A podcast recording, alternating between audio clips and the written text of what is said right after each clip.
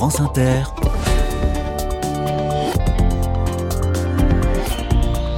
Dorothée Barba. Bonjour à toutes, bonjour à tous. J'ai une question pour les parents. Comment faites-vous pour que les enfants acceptent de marcher? Disons-le franchement, la randonnée n'est pas toujours leur tasse de thé. Eh bien, j'ai un super conseil à vous donner, si vous ne connaissez pas encore.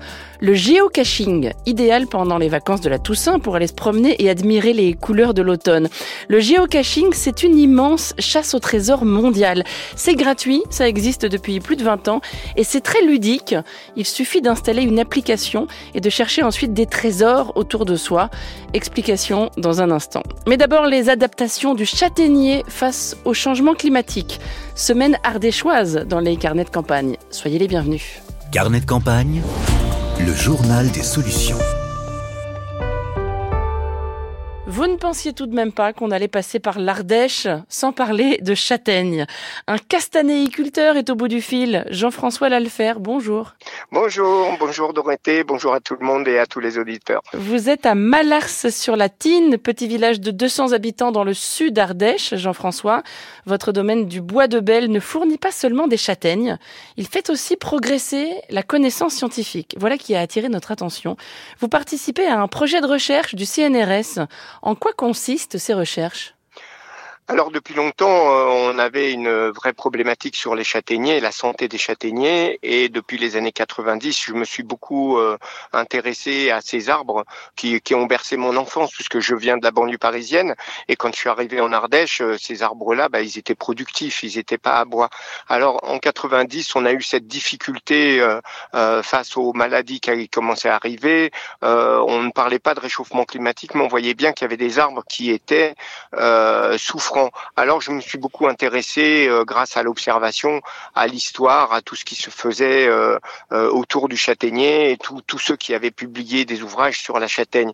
Et donc le CNRS aujourd'hui a développé un projet sous le nom de ROCCHA, un programme d'identification par les stades phénologiques de la santé des arbres face au changement climatique. Mmh. Le projet de recherche, en effet, s'appelle ROCCHA. C'est l'acronyme de Réseau d'observation et de conservation des variétés de châtaignes. Alors, comment ça se passe? Les équipes de recherche viennent chez vous régulièrement? Que mesurent-ils c'est ça.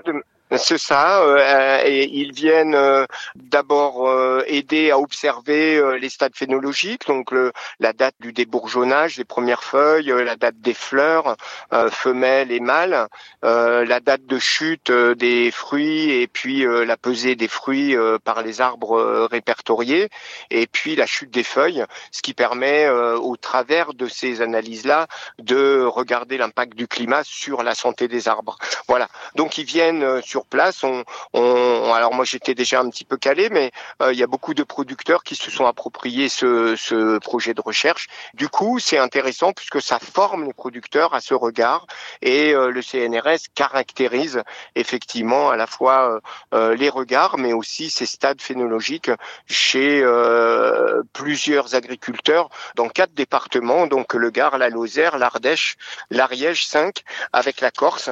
Et donc on fait partie de ce réseau euh, d'observation et c'est bien évidemment les agriculteurs qui viennent aussi sur les sites de référence et qui apprennent euh, à regarder euh, mieux et, et donc le CNRS caractérise ces regards. Voilà, et la transmission des savoirs. Vous êtes agriculteur en effet et pas exploitant agricole. Vous n'aimez pas cette expression, je crois. Ah, j'aime pas du tout ce terme d'exploitant. Comment je vais dire à mon arbre que je vais l'exploiter euh, alors que j'essaye de savoir euh, quelle est sa santé, quelle est euh, sa production, comment va-t-il faire pour être plus résilient à la sécheresse et, et, et qu'il soit sur des sols vivants. Donc je m'intéresse à mes sols, je m'intéresse à la taille des arbres pour limiter l'évapotranspiration. J'arrose le minimum et j'essaye même de ne pas arroser pour les renforcer. Alors en regardant regardant mes arbres un petit peu comme euh, des euh, patients ou comme des amis, euh, ça m'est difficile de dire que je suis exploitant de mes arbres. j'essaye d'être à la hauteur de mes arbres. Je les trouve, je me trouve bien petit d'ailleurs à côté de mes arbres. Ils ont une mémoire de 60 millions d'années. Combien d'arbres comptez-vous sur votre terrain? Alors moi, je ramassais mes châtaignes sur à peu près 1000 arbres. Et puis euh, depuis le Covid euh, et les problématiques de vente, de salariés, on ramasse à peu près sur euh, 3 400 arbres maintenant. Mais mes arbres sont en, telle bonne santé que en fait, ils produisent beaucoup. J'ai besoin de moins de surface pour vivre. Est-ce que vous diriez qu'on n'a pas encore pris la mesure collectivement de toutes les vertus de la châtaigne et du châtaignier? Alors, euh, je pense qu'on n'a pas pris collectivement euh, la mesure euh, du sol et de la nécessité de stocker du carbone dans les sols et de faire des sols vivants. Je crois que c'est surtout ça qu'on n'a pas pris en conscience. Après, la châtaigne, effectivement, l'arbre particulièrement, il est extrêmement précieux pour le climat parce qu'il va capter 4 tonnes de CO2 à l'hectare. Il va restituer 2 tonnes de carbone au sol pour enrichir les sols et faire un sol forestier vivant. il va produire euh, de la protéine pour les gens et pour les animaux, comme ça s'est fait depuis des siècles et des siècles, même des millions d'années. Et évidemment, dans les périodes de crise, euh, la châtaigne, elle nourrit beaucoup, beaucoup de gens et beaucoup euh, en bonne santé. on voit bien la, la mode de la farine aujourd'hui, il n'y a pas de gluten, c'est plein de vitamine C, c'est plein de magnésium. Donc cette châtaigne, elle est extrêmement précieuse et on devrait la planter dans toutes les haies, dans tous les jardins, dans beaucoup d'endroits même en agriculture intensive, puisqu'en fait, elle va permettre de bien euh, améliorer le rapport euh, carbone et azote et donc capter mieux l'azote dans les sols pour moins que ça se retrouve dans votre eau euh, potable, dans l'eau des rivières et limiter les algues vertes. C'est ça qui fait le châtaignier. Il produit à la fois des protéines il produit, il capte du CO2 et il produit de la biomasse au sol. C'est extraordinaire. Et puis la châtaigne, c'est un beau symbole. Hein. Ce sont des piquants à l'extérieur, mais beaucoup de douceur à l'intérieur. C'est ça la, légende de la chastenéa. C'est un vrai arbre féministe. Hein. Donc euh, je valide à, 100, à 200%. Comment ça, féministe, la châtaigne? Ah, mais c'est très simple. En fait, euh, le dieu Jupiter avait fait des grosses avances et un peu trop lourdes auprès de la chaste Néa. Elle s'est défendue avec euh, euh, ses piquants et sa douceur est restée complètement intègre grâce à ses piquants. Et donc, c'est ça la légende de Néa, c'est-à-dire justement se, savoir se défendre, mais garder sa douceur et ne pas devenir dur. Voilà. Le mot châtaigne vient de là. C'est ça, exactement. Mm. La chaste Néa. Et c'est donc cette déesse euh, Néa euh, qui a bien résisté aux assauts euh, insupportables d'un dieu machiste.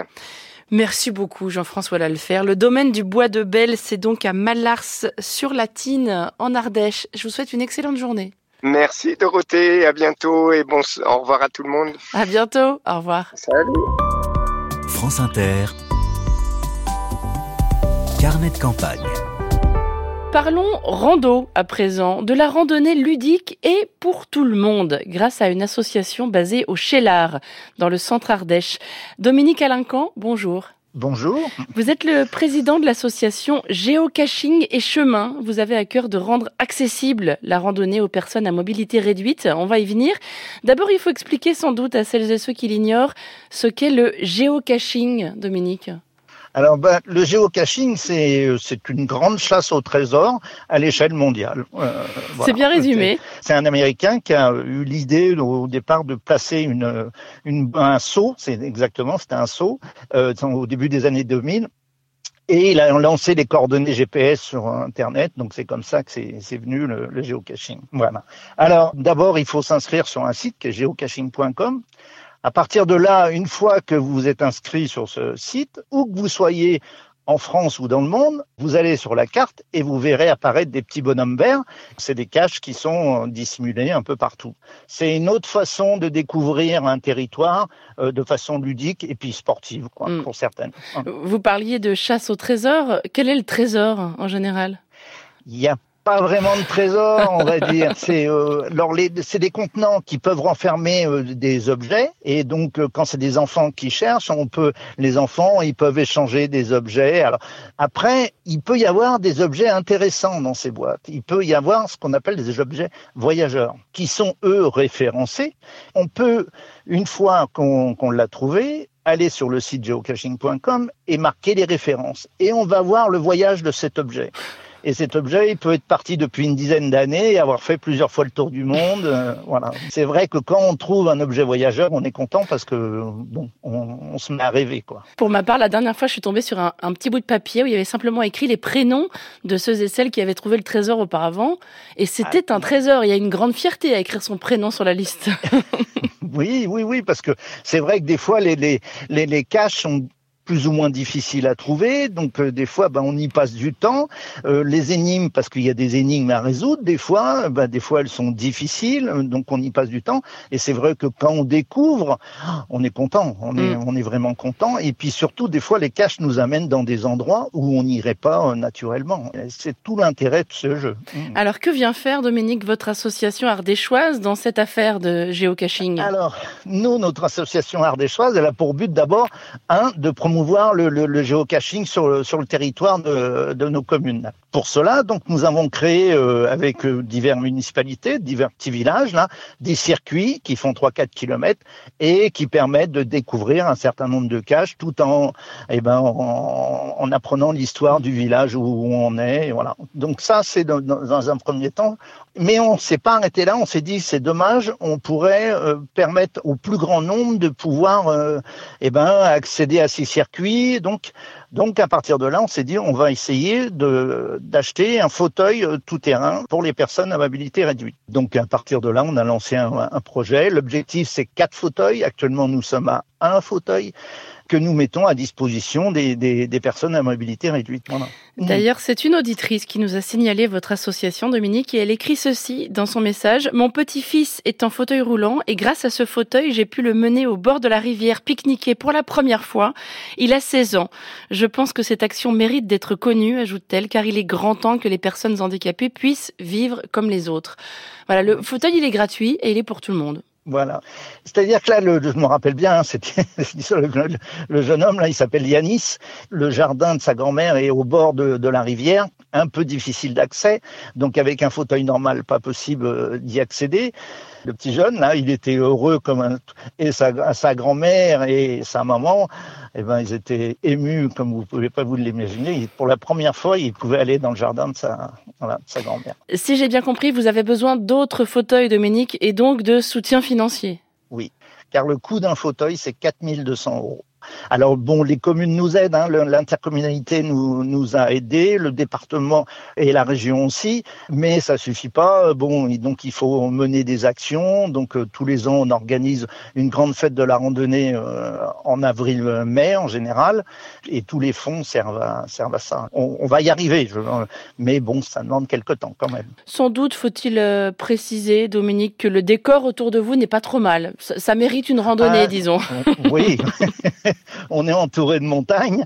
Effectivement, c'est euh, notre décor est vraiment agréable. Ouais. Il y a plein d'endroits magnifiques, plein d'endroits de pique-nique, plein d'endroits où on peut se balader avec le fauteuil. C'est, j'invite les gens à venir, euh, à venir nous voir. Ouais. Et plein d'endroits pour chercher des trésors. Géocaching et chemin, c'est le nom de cette association du Chélard en Ardèche. Un grand merci, Dominique Alincan. Eh ben, merci beaucoup. Merci. Bonne au journée. Revoir. Au revoir.